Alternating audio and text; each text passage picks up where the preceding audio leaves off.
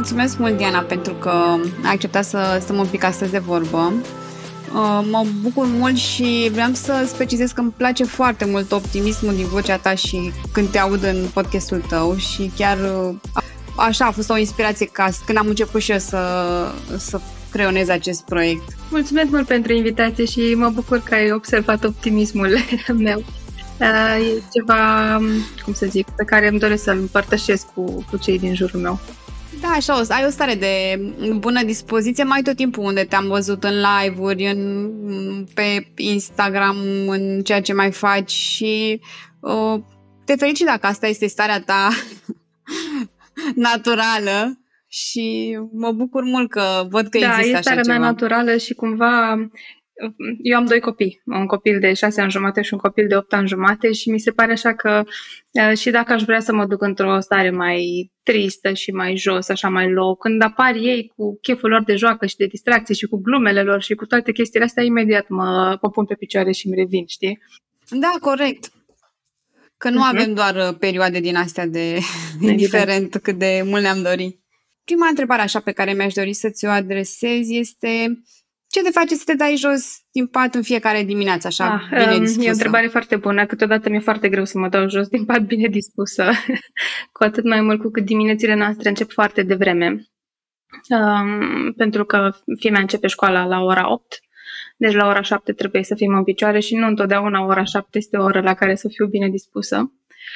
Dar um, odată ce depășesc momentul ăsta de îmi dau seama câte ceasul um, și mă dau jos, uh, uh, intru în uh, exact ce ziceam, în energia asta a lor, uh, cu glumele lor, cu planurile lor pe timpul zilei și încet cu încet îmi crește și mie energia.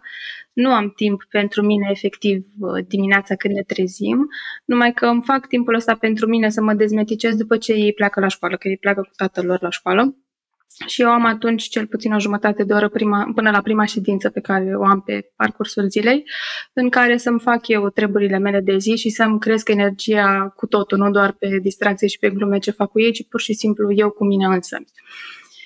Și ce fac efectiv dimineața este că um, ies afară. Asta mă ajută foarte mult. Avem o curte nu foarte mare, uh, care e plină de plante și asta mă încarcă pe mine foarte mult. Îmi iau uh, o cană de cafea și mă duc să inspectez plantele, să le ud, să verific care mai are o frunză nouă. Uh, îmi place mirosul de dimineața. Pun, avem niște căsuțe pentru păsări în care pun uh, mălai și vin și se aud și ripelile de păsări și asta este exercițiul meu de mindfulness pe fiecare dimineață. Câteodată când mă simt că sunt low cu energia, chiar fac și 10-15 minute de meditație dar în zilele normale, când nu simt eu nevoia asta, eu cu mine însă, mi ajunge timpul ăsta de conectare, practic, cu o, o natură pe care mi-am construit-o singură. Mi-ar plăcea, de exemplu, să stau lângă o pădure și să mă duc să mă plimb prin pădure dimineața, dar asta e mai complicat. da, ce drăguț, foarte, foarte frumos. Deci, um, dacă e să te întreb de rutina ta de dimineață, mm-hmm. cam asta presupune să să te oprești așa un pic uh, și să admiri uh, da, să, o stare de prezență, de fapt. Miros trandafirii în câteodată, că avem un trandafir foarte frumos înflorit și miroase foarte frumos. Da, să știi că și mie mi se pare, mm, și eu am așa câțiva o grădină și uh, mi-aduc aminte de mirosul de trandafir, de mirosurile din copilărie, știi, de la bunici și tot timpul mă bine dispun, adică mi se pare imposibil, știi, când simți ceva care ți aduce aminte de copilărie să nu te de bine da, dispui. nu știu cât îmi aduce aminte de copilărie. Eu am trăit la bloc când eram mică. Poate compensează ceva ce nu am avut în copilărie. Aveam o bunică care locuia la curte, nu la țară, în alt oraș și mergeam la ea vara în vacanță, poate că acolo să zic că era mai conectată cu natura. Dar diminețile de acasă erau la bloc. Deci cumva partea asta ce fac acum e foarte diferit de ce experimentez copilărie și suplinește probabil o lipsă de atunci. posibil, dar uh, e un mindfulness foarte da, eficient da, da. Și un, un alt tip de mindfulness care îmi place foarte mult este cel pe care îl fac în timp ce plimb câinele. Când am mai mult timp plec și cu câinele la plimbare. Dacă încep la 8 dimineața nu prea mă, nu prea am timp, uh, dar pur și simplu să plecăm dimineața, el în lesă și eu pe lângă el și să mă plimb pe străzi când încă nu e foarte cald, oamenii pleacă la muncă și e liniște așa încă, îmi place foarte mult și sunt eu cu gândurile mele, pot să-mi fac eu planul pe ziua în curs, mă gândesc la alte lucruri pe care aș vrea să le mai fac și intru într-o stare din asta, cum ziceai tu, de prezență când mă întorc înapoi, sunt deja plină de energie să fac lucruri. Mm-hmm. Da, știu ce zici. Oricum mișcarea face bine în aer liber și lumina, în general. Uh, uite, am uitat să precizez pentru cei care nu știu că tu ești psiholog și pe lângă faptul că ai și un podcast. Și aș vrea să te întreb aici, uh, care este zona ta preferată din psihologie și unde simți că aduci tu cea mai multă valoare? În zona de maternitate. De fapt, de aici am și pornit în parcursul meu.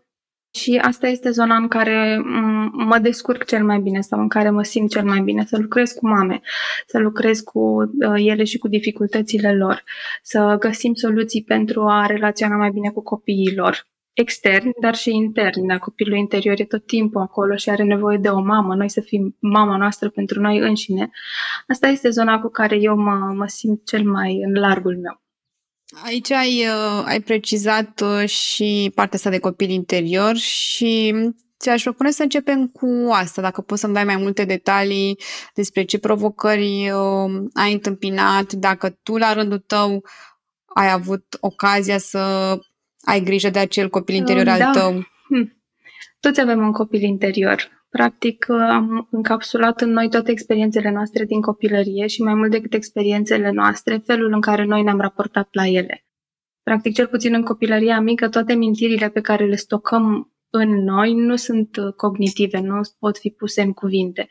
Sunt amintiri emoționale, sunt amintiri de reacție. Cum am reacționat eu într-o anume situație? Cum am reacționat când a lătrat un câine, cum m-am simțit și cum am reacționat când mama m-a lăsat la bunici și a plecat fără să-mi spună. Astea sunt chestii care apar recurent în lucrul meu cu, cu oamenii. Și copilul ăsta e prezent acolo cu noi tot timpul. Și tot timpul are nevoile pe care le aveam când eram mici, are reacțiile și răspunsurile pe care poate le aveam când eram mici și câteodată chiar ies la suprafață în relație cu alți oameni, reacțiile astea.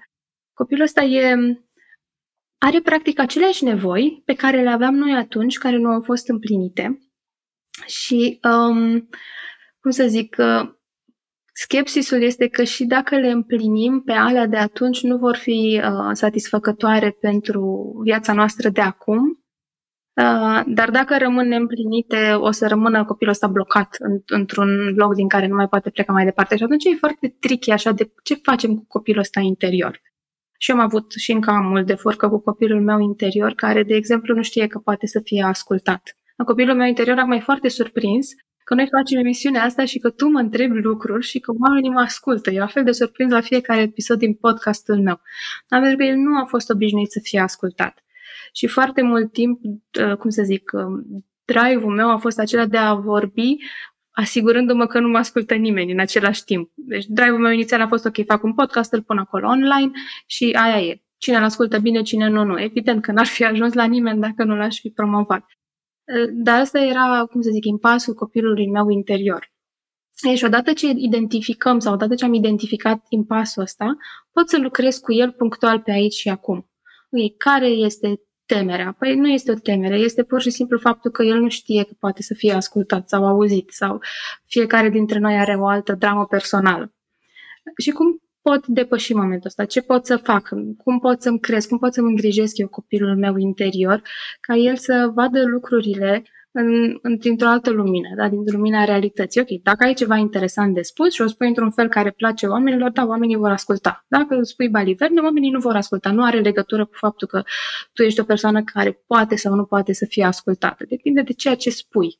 Și astea sunt mesaje pe care ne le, cum să zic, um, chiar dacă ni le transmitem, la început copilul interior nu le crede. Dar apoi încetul cu încetul cu experiența și cu un reality check pe care îl mai facem noi așa din când în când, vedem că nu e chiar adevărat. Și tot, toate convingerile astea ale copilului și blocajele lui încep să se schimbe atunci când noi începem să schimbăm felul în care facem lucrurile, pentru că experimentează o altă reacție, un alt răspuns, altceva din partea celorlalți și vede, hei, stai că nu e chiar așa. Din păcate, unele răni vor rămâne nevindecate pentru totdeauna. Asta este ceva cu care învățăm să trăim dar nu vor mai fi la fel de puternice sau la fel de dramatice cum au fost în experiența inițială, poate, știi? Dar cum ți-ai dat tu seama care este problema copilului tău interior? Adică cum ți-ai dat seama că ascultarea este ceva care nu i-a fost uh, îndeplinită în uh, Parcursul copilărie? meu a început de la citit. Mie îmi place foarte mult să citesc. Și uh, am descoperit uh, cărțile de dezvoltare personală la un moment dat, acum mulți ani. Am început să citesc pe bandă rulantă și am aflat despre copilul interior, despre dramele inițiale din copilărie și așa mai departe și am făcut foarte multe introspecții. Am stat eu cu mine în meditație sau nu în meditație, pur și simplu m-am gândit și mi-am dat niște răspunsuri și asta au funcționat foarte bine până la un anumit punct, unde au intrat niște mecanisme de apărare foarte puternice. Practic era un zid de partea, iar de partea cealaltă nu mai reușeam să ajung singură. Asta a fost momentul în care am început psihoterapia. Am ani de zile de psihoterapie la activ, în care am identificat uh, unele lucruri pe care nu reușisem să le identific singură. Am aflat alte lucruri și încetul cu încetul am început să și vindec din ele în relația cu terapeutul, care e, mm, cum să zic, a fost o diferență foarte mare între ce făceam eu în relația cu terapeutul versus ce făceam eu acasă în relația cu mine, citind din cărți sau aflând chestii despre mine dintre care a fost mult mai accelerată și mai intensă și poate în zone în care nici nu știam că am nevoie de ele. Și copilul interior tot cam acolo a ieșit la iveală, pentru că la început nu făceam deloc lucruri care știam că intră în zona asta a lui de ok, eu nu voi fi niciodată ascultat, deci cu 10 ani, de exemplu, nu m-aș fi gândit în veci să-mi fac un podcast, maxim scriam un e-mail dacă era, sau vorbeam la telefon, dar și asta cu greutate. Și nu-mi dădeam seama că există această dificultate, dar încetul cu încetul ea a apărut. Da? Și la un moment dat am putut să o definesc.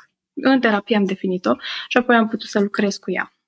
Și când ți-ai dat seama că mm, începi să vindeci anumite traume sau că le identifici și apoi ele deja încep să dispară sau să le accepti? Mm, unele, unele dificultăți, unele blocaje, unele impasuri s-au rezolvat sau pe care le-am rezolvat, cum să zic, uh, așa, parcă am dat din degete, s-a întâmplat ceva, un switch, la un moment dat am simțit că s-a restructurat ceva în interiorul meu și din momentul următor lucrurile au funcționat cu totul diferit. Cele mai multe dintre ele nu au fost așa. Pentru cele mai multe dintre ele a fost nevoie de ani de lucru cu mine însă, fără să-mi dau seama de progresele pe care le fac pe parcurs și abia, nu știu, poate după doi ani, uitându-mă în urmă, mi-am dat seama hei, dar eu acum doi ani nu puteam să fac asta sau mie acum doi ani mi era foarte greu să fac lucrul ăsta. Ia uite, acum nu mai am gândurile, emoțiile pe care le aveam atunci, acum am altele, sunt diferite, sunt constructive sau nu pur și simplu doar diferite. Deci cam astea sunt cele două variante. Varianta în care s-a schimbat ceva brusc când am conștientizat ceva sau când am luat o decizie nouă despre cum vreau să fac lucrurile și speciul s-a întâmplat imediat și cele mai multe dintre ele care au venit pe parcursul lucrului meu cu mine. Uh, și aș vrea să te întreb aici, tu dai dovadă de foarte multă, multă vulnerabilitate. Cum te împaci cu acest concept? L-ai integrat pur și simplu sau uh, era natural și înainte? Pentru că sunt niște lucruri despre care vorbești cu ușurință, care, nu știu, nu e ceva natural, să zic. Um, îmi displace foarte mult uh, ideea de etichetă. Și încerc să nu mă definesc pe mine în niciun fel anume nu spun despre mine că sunt vulnerabilă sau că sunt, uh, nu știu, în alte feluri, ci pur și simplu iau lucrurile așa cum vin. Dacă tu îmi pui întrebările astea și eu îți dau răspunsurile astea, eu știu că răspunsurile astea definesc o parte din parcursul meu de viață, dar nu mă definesc pe mine însă. Și pentru mine e important să vorbesc despre ele pentru că vreau să ajungă la cât mai mulți oameni. Dar oamenii câteodată se tem. Oh, nu o să pot niciodată să schimb asta la mine. Așa sunt eu. N-am auzit chestia asta de o mie de ori așa sunt eu, așa fac eu lucrurile. Ei, dacă nu vorbim despre dificultățile noastre, despre care sunt ele și despre cum le-am depășit, de unde să afle ceilalți că ele pot fi schimbate? Și cred că este un, um, să zic, un mesaj pe care vreau să-l transmit celorlalți. Hei, uite, eu am fost așa, am făcut asta și acum am schimbat asta. Mai am foarte multe lucruri de schimbat la mine, dar sunt convinsă că se poate face. Uite, eu sunt dovada că am putut, tu o să poți, nu la fel ca mine, nu același lucru ca mine, altceva, dar ai încredere că o să poți schimba ceva dacă o să uh, vrei să faci lucruri, sau dacă o să identifici ceva, o să începi un parcurs, cu siguranță lucrurile se vor schimba. Știi cum e, dacă faci un lucru de o mie de ori la fel, o să ai o mie de rezultate, același rezultat de mie de ori. Dacă faci un lucru de 999 de ori la fel și o dată diferit, o să ai 999 de rezultate la fel și unul diferit. Nu spun că e mai bun sau e mai rău, doar spun că e diferit, deci schimbarea poate, poate apărea. Da, dar uite, de multe ori cred că e nevoie de un curaj pentru a face schimbare. Sau știu ce zici tu, sunt strasă de acord cu tine că fără să faci o schimbare reală nu ai cum să te aștepți să ieși dintr-o zonă unde, nu știu, poate ai stat mulți ani. Și cum îți găsești acel curaj? E important, cred că, să fii într-un moment în care să poți să-ți asumi curajul. Sunt lucruri, uite, na, că mi-ai zis să vorbesc despre mine, vorbesc despre mine. Sunt lucruri pe care probabil încă nu am curajul să le schimb. Sunt lucruri pe care poate nu voi avea niciodată curajul să le schimb.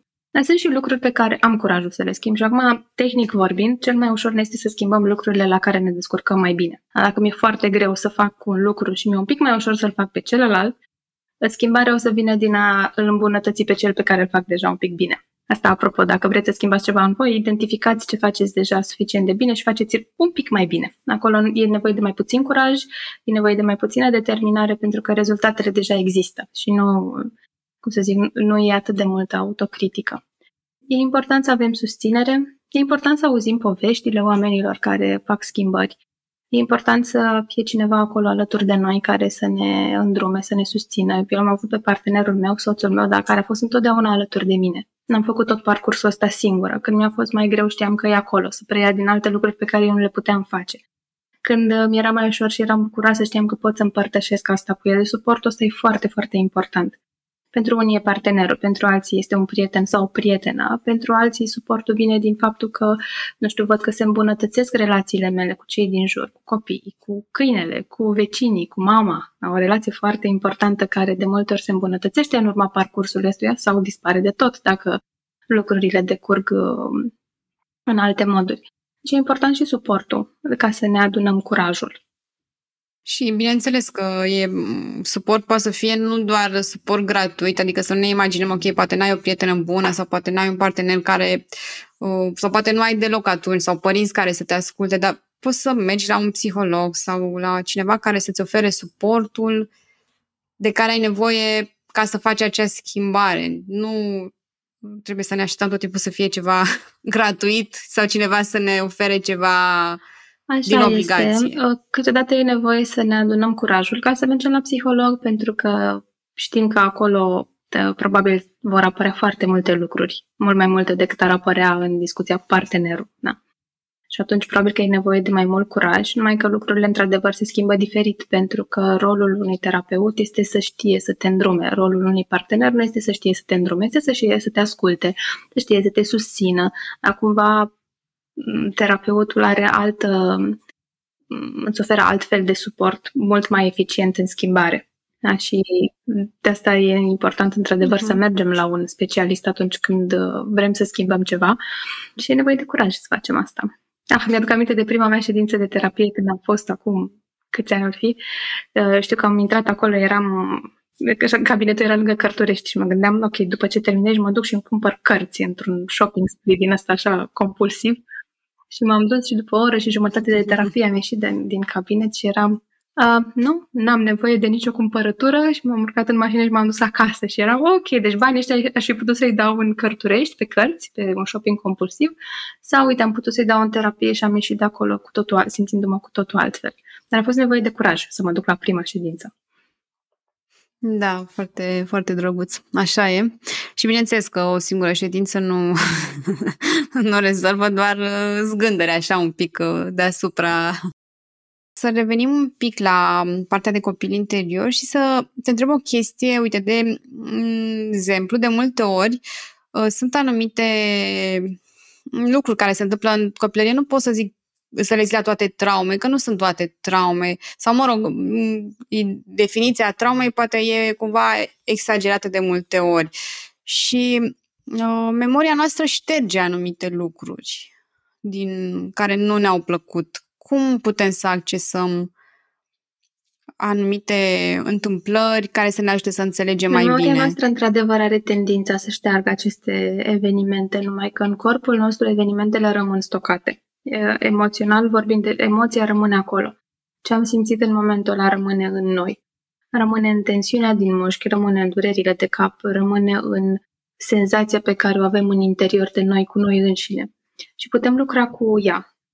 De multe ori aceste traume de care spui tu uh, sunt repetitive, sunt recurente, au început din perioada de copilărie mică, de bebelușenie și se tot repetă pe parcursul copilăriei. Deci avem stocate în interiorul nostru atât experiențe de care am uh, atașat cuvinte, da, cele pe care ne put, ni le putem aminti cognitiv și le putem readuce în memoria noastră și le putem pune în cuvinte în terapie, cu ajutorul terapeutului, prin întrebările uh, pe care el ni le pune în relația de siguranță pe care o creăm acolo, împreună cu terapeutul. Așa atunci creierul nostru se simte în siguranță și se simte în siguranță să readucă în uh, prim plan anumite evenimente pe care până atunci încerca să le ascundă. Deci asta pe de o parte. Și pe de altă parte avem și acele amintiri care nu pot fi niciodată puse în cuvinte pentru că nu erau cuvinte în mintea noastră atunci când ele s-au format. Și asta e partea în care lucrăm cu corpul. Efectiv, cu tensiunile din corp, cu emoțiile din corp, cu felul în care corpul nostru e poziționat, cu felul în care corpul nostru reacționează, dar terapia prin, care trece prin corp. Și putem să le folosim pe amândouă și apoi um, știi care e chestia asta cu traumele? Nu știu dacă e exagerată. Cred că trauma unui copil este faptul că el trece prin evenimentele astea care sunt pentru noi adulți ar fi dificile, dar pentru ei sunt traume pentru că trec prin ele singuri. Ei sunt vulnerabili, apropo că vorbeai de vulnerabilitate și ar avea nevoie de un suport. Dacă mama se supără și se înfurie și țipă și nu știu cum reacționează, dacă acolo lângă copil ar fi cineva care să-i zică, hei, ești în siguranță, te protejezi, e ok, mama țipă, e supărat, o să-i treacă, asta n-ar fi o traumă, pentru că acel copil nu ar trece singur prin frica asta. Dar dacă nu este nimeni acolo și mama țipă și e agresivă și în copil se naște o frică foarte mare de această persoană care ar trebui să-l protejeze, asta este o traumă. Pentru că întrebarea lui este, ok, pe mine cine mă protejează în lumea asta? Eu cum pot să fiu în siguranță în lumea asta? Da? Și învață că nu pot să fii în siguranță, că eu singur pe mine la trei ani nu pot să mă protejez și uite, femeia asta care ar trebui să mă protejeze e foarte furioasă și agresivă. Și e și o dualitate din asta, ok, eu o iubesc, este, este persoana mea de siguranță, în același timp îmi provoacă frică, se provoacă și o tensiune internă. Uh, și atunci asta, într-adevăr, este o traumă dintr-o chestiune minoră care pe noi adulții nu ne-ar afecta la fel de mult.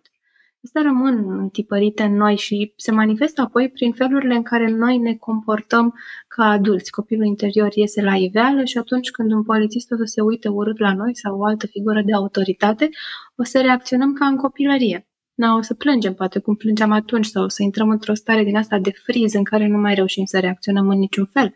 Sau o să se trezească copilul rebel din noi, care vrea să facă invers decât îi cere autoritatea. Astea sunt felurile în care se manifestă copilul interior în viața noastră de zi cu zi. Nici nu mai știu dacă ți-am răspuns la ce m-ai întrebat. Uh, da, referitor la, la memorie, cum o accesăm ca să putem în, înțelege ce s-a întâmplat acolo sau nu mai înțelegem ce s-a întâmplat și pur și simplu Bine, ai mai să te întreb altceva. Spuneai că e o terapie care lucrează cu corpul. La ce te referi aici mai exact? La ce fel de Păi, ca orice terapeut care um, lucrează în profunzime, deci nu vorbim doar despre uh, comportamente sau cogniții, ci pur și simplu cu toată istoria clientului, pacientului, zi cum vrei, omului cu care lucrează, au în repertoriul lor astfel de tehnici, da, de lucru cu corpul. Că e despre a intra în contact cu felul în care te simți într-un anume fel, de a urmări emoția prin corp, să vezi unde se duce în sus, în jos, cum o simți, cum reacționează mușchii tăi, unde există tensiune, unde nu există, ce poți să faci, sau um, că te tensionezi mai mult sau să te tensionezi mai puțin. Fie că vorbim despre exerciții de yoga, fie că vorbim despre, nu știu, a te îmbrățișa într-un anume fel care să ofere corpului și creierului o senzație de siguranță. Fiecare dintre terapeuți probabil că folosește tehnici diferite, mai că ele sunt eficiente, pentru că ce face este că ne pune în contact cu corpul nostru, cu emoția pe care noi am simțit-o atunci și o simțim și acum, mai că diferența dintre ce s-a întâmplat când aveam șase luni și ce se întâmplă acum când avem 36 de ani, este că acum, în momentul în care eu simt emoția asta, o simt într-un cadru de siguranță, cu terapeutul lângă mine, într-o relație terapeutică la care am lucrat și pe care am format în decursul timpului și nu mai sunt copilul la care este traumatizat. Da? Ajung să simt emoția într-un cadru safe. Și atunci se vindecă, se vindecă și corpul nostru. Ok, și atunci de unde, uh, întorcându-ne la acea memorie emoțională, cum ne dăm seama că e necesar să lucrăm și pe lângă partea asta de cogniții, să lucrăm și pe mm, partea asta de emoții în, în contact corp. cu corpul nostru. El ne spune atât de multe, nu știu, te trezești dimineața și uh, simți că ai maxilarul foarte tensionat. Ok, asta înseamnă că probabil toată noaptea ai dormit cu maxilarul strâns, deci undeva în corpul tău este stocată anxietate sau furie, sau amândouă. Uh, dacă ai uh, frecvente, nu știu, dureri de stomac, care nu pot fi explicate în niciun fel medical, da? Probabil că este o tensiune la nivel muscular în zona aia, cauzată de o frică permanentă pe care poate că o simți în corpul tău. Deci corpul ne transmite semnalele astea, felul în care stăm poziționați, că stăm mai cocoșați, că stăm foarte drepți, felul în care mergem, felul în care stăm pe scaun um, toate durerile, tensiunile din corpul nostru, toate ne transmit ce avem nevoie. Uite, un exercițiu foarte util este acela de a-ți face câte un body scan în fiecare zi. Ne pur și simplu îți iei fiecare particică din corp și observi pe unde simți tensiuni. Da, poate simți tensiuni în zona stomacului sau poate simți tensiuni în zona cefei. Da? Și observă-te, vezi, intră în contact cu corpul tău și vezi unde sunt tensiunile alea, de ce sunt acolo, de ce anume ți amintește ție senzația aia du-te înapoi pe fir și dacă nu reușești singur, găsește un terapeut care să te îndrume și să identifice exact ce reprezintă tensiunea aia pentru tine, care e mesajul ei, ce vrea să-ți transmită, de ce anume vrea să te protejeze și ce poți să faci cu ea. Ok, deci practic uh, e nevoie de o conștientizare mai mare a ceea ce simți fizic, nu doar uh, partea asta de uh, mental, ceea ce este ce e mental e mai ușor de văzut, așa că poate, nu știu, anxietate, poate tristețe, poate e frică. Dar partea asta de corp mi se pare mai, mai greu de citit, că poate unor te obișnui cu anumite lucruri, știi? Adică te obișnui să te doară umărul, spatele și se pare că e natural, că nu e ceva... Cum reușești să faci diferențierea asta că de fapt poate e o emoție sau de fapt e ceva, nu știu, că stai Um, Greșit la birou. Fiind în contact cu corpul tău, uite, ziceai că poate că te-ai obișnuit cu senzațiile astea, dar gândurile sunt mai evidente. Cred că ține și de, um, cum să zic, de personalitate și de tiparul tău.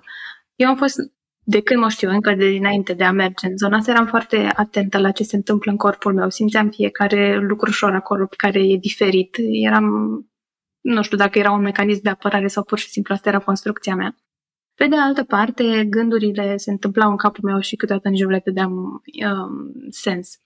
Și mi-aduc aminte că eram cu o prietenă în mașină la un moment dat și vorbeam despre vocea interioară și ea mă întreabă, ne, ne duceam, țineam un workshop și ne duceam către workshop și eram în mare întârziere, erau străzile blocate, eram foarte stresate amândouă și urma să fac dreapta și am ratat strada.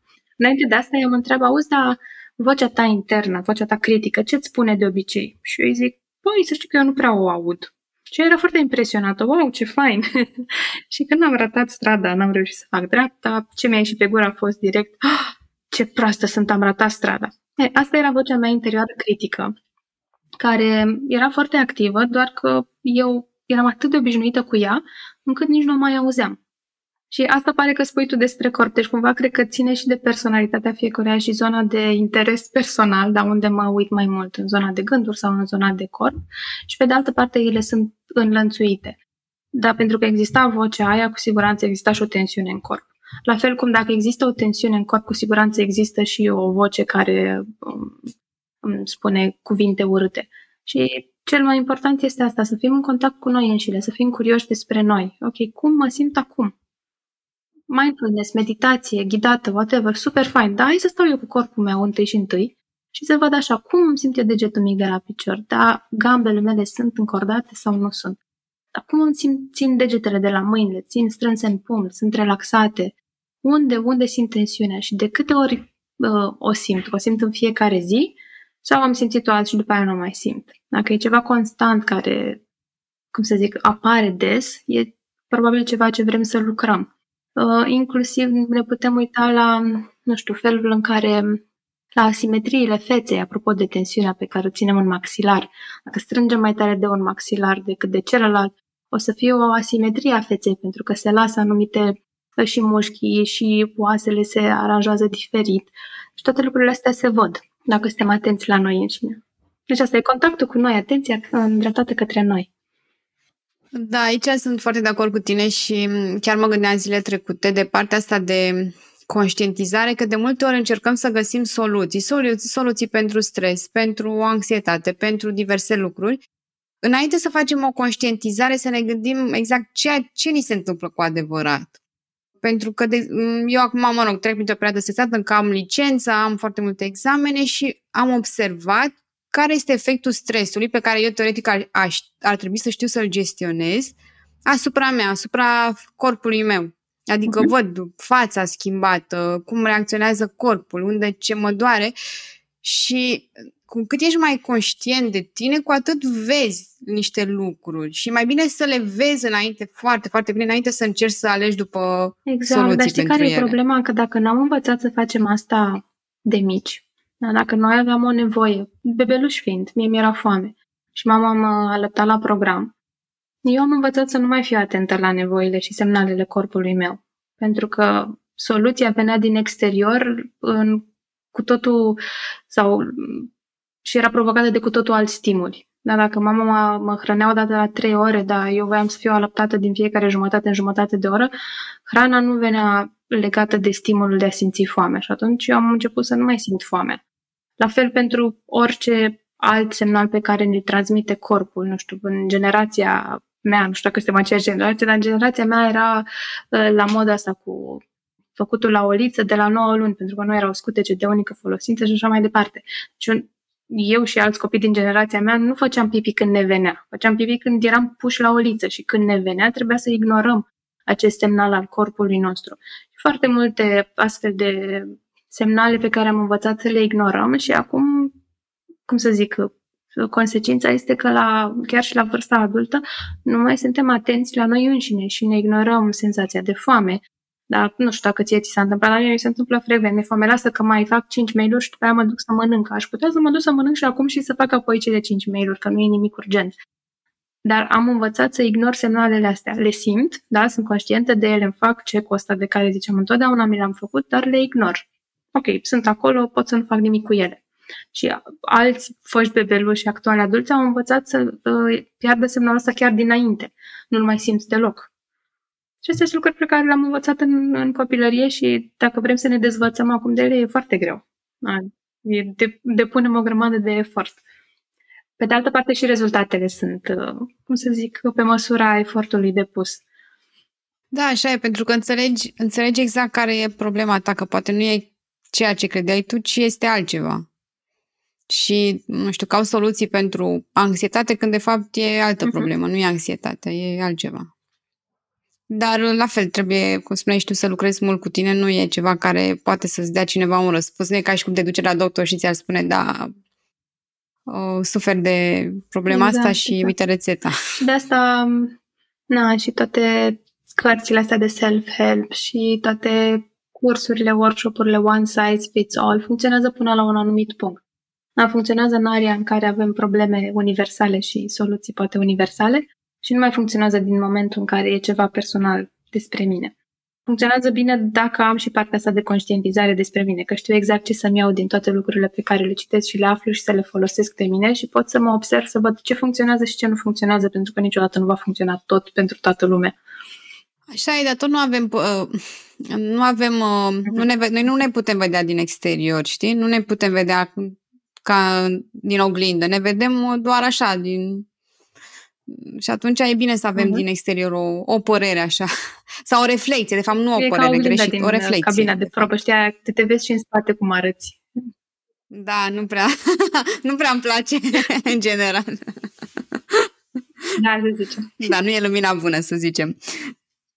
Da. Uh, uite, vreau să te mai întreb că tot spuneai tu de vocea asta interioară, care de multe ori o auzim sau nu auzim sau auzim chiar prea des și nu ne place ce ne spune. Ce facem Prima cu ea? tendință din ce am observat uh, și din nou, hai să zic despre mine, da? Uh, dar și de alți oameni cu care lucrez, este aceea de a zice taci din gură, nu mai vreau să aud vocea asta, este îngrozitoare. Ea nu o să tacă niciodată, pentru că intențiile ei sunt bune. Vocea asta, oricât de critică și de nasol ar fi, are o intenție bună, aceea de a ne proteja de ceva. Nu știm de ce, dacă aflăm putem să ne ajutăm cu asta, dar intențiile ei sunt bune. La fel cum și intențiile părinților noștri probabil au fost bune când au implantat vocea asta în noi, că asta este o voce a părinților și figurilor parentale din copilăria noastră, mama, tata, bunica, educatoarea, societatea cu totul.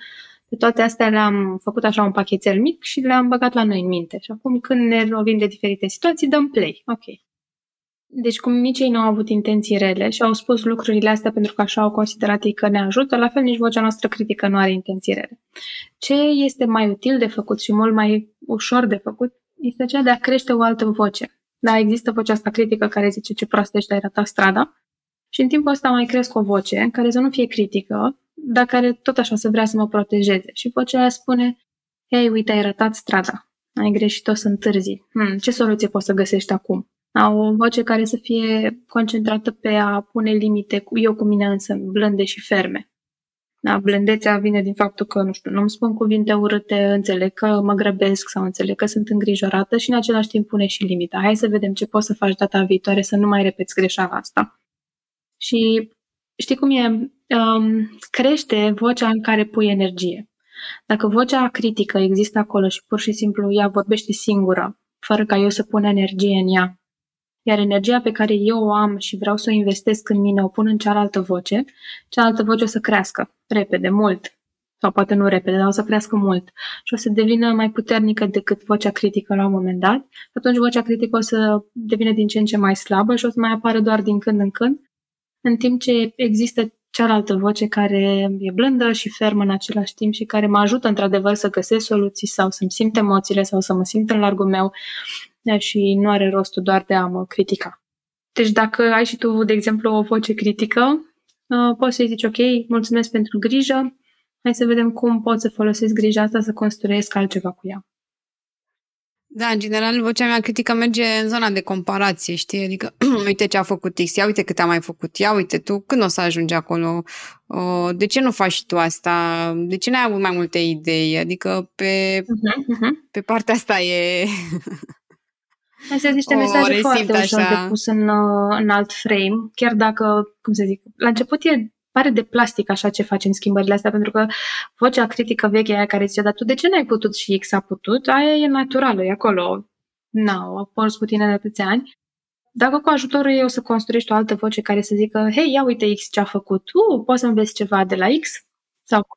Da, corect, da, da. da. Așa fac uh, reframe-ul, ce pot să văd sau cum aș putea să-i spun că apreciez ce a făcut, adică am lucrat mult în, în partea asta, dar în continuare o aud, adică nu e ca și cum ar dispărea vreodată de acolo. Exact, exact. Și la început vocea asta pe care o construiești pare foarte nenaturală. Da, și da. Cu energie în ceva nenatural. Da. Dar mai des timp că ești tânără până la bătrânețe, probabil că o să fie mai puternică Da, da, clar, nu, așa e. Uh, și dacă tot suntem la partea asta de, de critică, cu sindromul impostorului, cum tratăm? Ah, sindromul impostorului.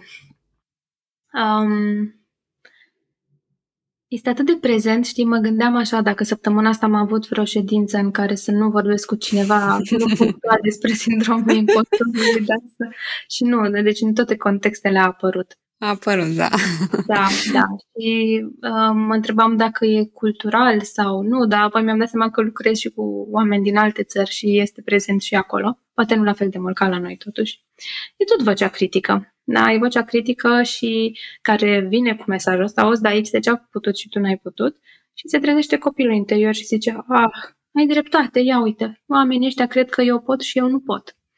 Da, deci impost- sindromul impostorului practic este de cele mai multe ori răspunsul copilului interior la critica părintelui interior. Că noi în interiorul nostru avem, noi în analiza tranzacțională zicem că avem uh, trei structuri. Avem structura de părinte interior, care poate să fie critic, poate să fie structurant, poate să fie în tot felul de moduri.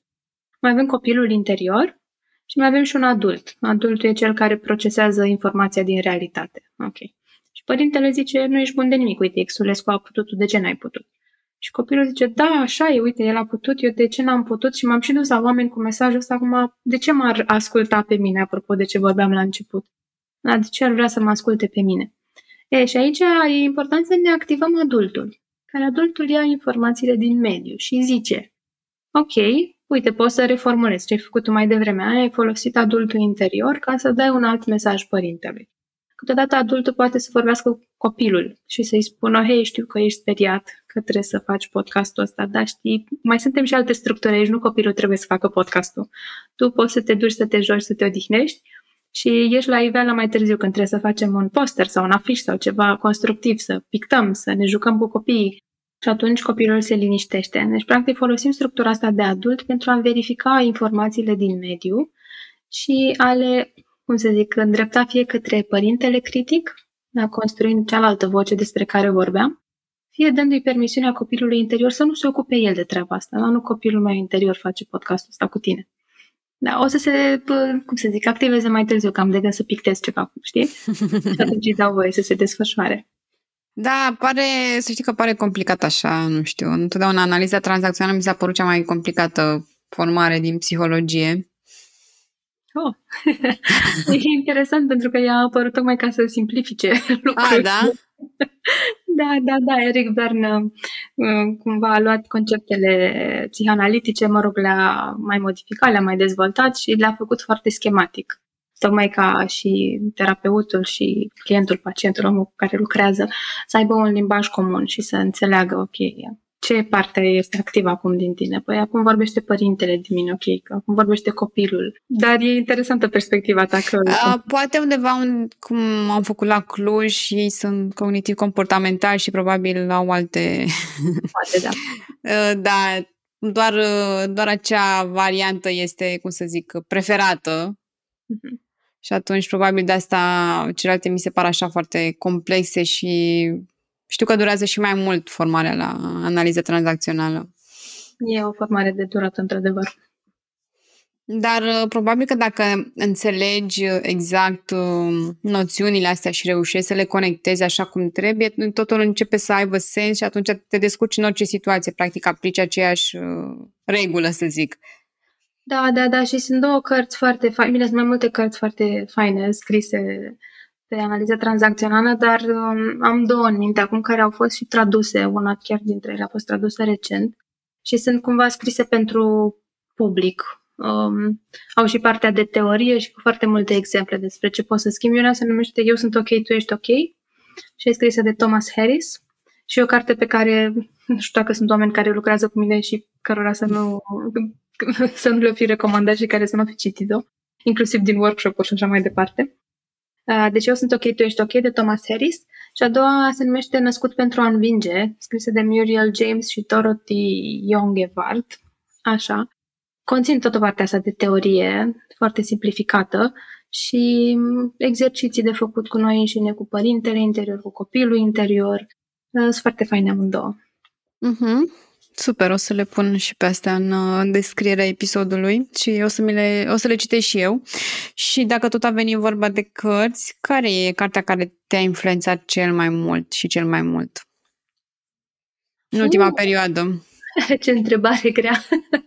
um, citesc destul de mult și încerc să-mi iau din fiecare carte pe care o termin uh, ceva util. Sunt foarte puține cărțile la care, pe care nu le termin. Cred că întotdeauna o să vorbesc despre Yalom, ca fiind un autor uh, pe care de fiecare dată când îl citesc, um, nu știu, îl admir și îmi trezesc tot felul de întrebări eu mie însă, da, citindu-i cărțile uh, despre, nu știu, chestiuni legate de mine, de uh, rolul meu în viața asta, în viața mea și în viața celorlalți, de cum trăiesc, de cum mă simt. Sunt foarte faine cărțile lui. La fel și cărțile lui Gabor Mate. îl urmăresc și îmi place foarte mult. Și dintre cărțile lui cel mai mult mi-a plăcut uh, pe Tărâmul fantomelor în fometate, în care vorbește despre dependențe. Și cred că suntem o societate de dependenți, de diferite uh, niveluri. Da? Nu vorbesc doar de dependența de droguri sau de alcool, ci dependența de social media, dependența de, I don't know, fiecare are câte dependență. La un moment dat uh, consideram că și cărțile mele sunt un soi de dependență. Da, da, da, știu ce da. zici. Da. Așa. Um, și mi se pare mind-blowing felul în care sunt explicate dependențele astea. Și astea sunt pe partea de cărți mai tehnice. Da, cred că, cred că nu, nu știu să-ți spun o singură carte, dar cărțile lui Ialom, cam toate și cam toate ale lui Gabor Mate, da cel mai mult pe termul fantomelor în fometate. Mm-hmm.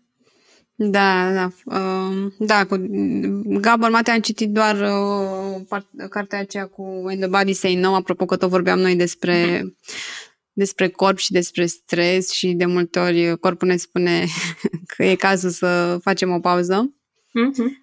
Și cu ea luăm, da, sunt și eu de acord și, nu știu, mi se pare așa revelatoare, indiferent că studiez sau nu psihologia, mm-hmm. e mhm. obligatoriu să citești uh, orice carte scrisă până la urmă. Mai sunt niște, sunt o grămadă de autori români care scriu foarte fain și aproape de sufletul nostru, cultural vorbind, nu neapărat cărți de psihologie sau dezvoltare personală.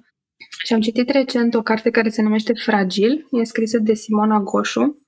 Sunt practic povestioare despre copii și copilăria lor și tot felul de momente dificile din copilăria personajelor din carte și mi s-a părut, apropo de vulnerabilitate, o carte atât de puternică și vulnerabilă în același timp, foarte, foarte faină, mi-a plăcut mult. Și din aceeași serie și Dana uh, Bădica a scris o carte care se numește Părinți, uh, care tot așa mi-a plăcut foarte mult, apropo de copilul interior. Ce drăguț, chiar nu aveam referințe de autori români. Uh-huh. Mi se pare că nu sunt suficient de promovate sau poate cărțile din afară sunt super mega promovate în general și atunci uh, când iei o decizie ce să citești mai departe e așa o abundență de uh-huh. cărți din afară încât e greu să ajungi și la partea asta, dar cu siguranță există ceva care să merite. Uh, să știi că ne-am apropiat și de final. Wow, ok. și mm, aș vrea să te întreb așa, că am discutat foarte, foarte multe pe diverse zone. Dacă ar fi cineva să rămână cu o idee, așa, care ar fi acea idee? Hmm. Ideea de a fi în contact cu noi, cu corpul nostru, cu nevoile noastre, de a ne întoarce noi la noi înșine. Pe parcursul zilei știe foarte ușor să ne pierdem în mediu, în tot ce se întâmplă în jurul nostru în haosul și agitația zilei, în job, în relația cu copiii și să nu avem timp de noi. Uh, și aici pierdem o grămadă de lucruri, o grămadă de semnale pe care ni le transmite corpul, o grămadă de ocazii în care să vindecăm particele din noi. Deci dacă aș, ar fi ceva cu care aș vrea să rămână cine ne ascultă, este această idee de a ne întoarce în corpul nostru cu chestii simple, știi? Nu vorbesc despre lucruri complicate, să plec într-un retreat două săptămâni unde să fac meditație în liniște, fără copii, fără soți, ci pur și simplu pe parcursul zilei să-mi iau către 4-5 episoade de câte 2-3 minute în care să mă uit în corpul meu și să-mi dau seama, ok, ce simt acum? Efectiv, ce simt și unde. Mm-hmm. Și foarte important și ce fac după, după ce găsesc. Da, dar și că asta e primul pas, să-mi dau seama ce simt. Mm-hmm. Și apoi, da, ce fac cu ce găsesc. Dar cred că de multe ori ne blocăm la asta cu, cu ce simt. Mm-hmm. Da, foarte frumos. Și dacă ai avea un billboard pe care ar putea să-l vadă toată lumea, ce mesaj ai pune pe el? Da, e ok orice simți. De multe ori suntem speriați de emoțiile noastre pentru că am învățat că ele sunt neacceptate da, sau sunt periculoase. Am văzut oameni furioși care pentru noi furia a devenit uh, agresivitate, dar ei erau agresivi și atunci am făcut conexiunea asta. Furie egal agresivitate sau primeam mesaje în copilărie că nu e ok să plângem sau că nu e ok să ne fie frică și am învățat că nu e ok ce simțim și asta este un alt component din lipsa asta de conectare cu noi înșine atunci asta aș vrea să scriu pe un billboard. E ok orice simți. Foarte frumos. Mulțumesc mult!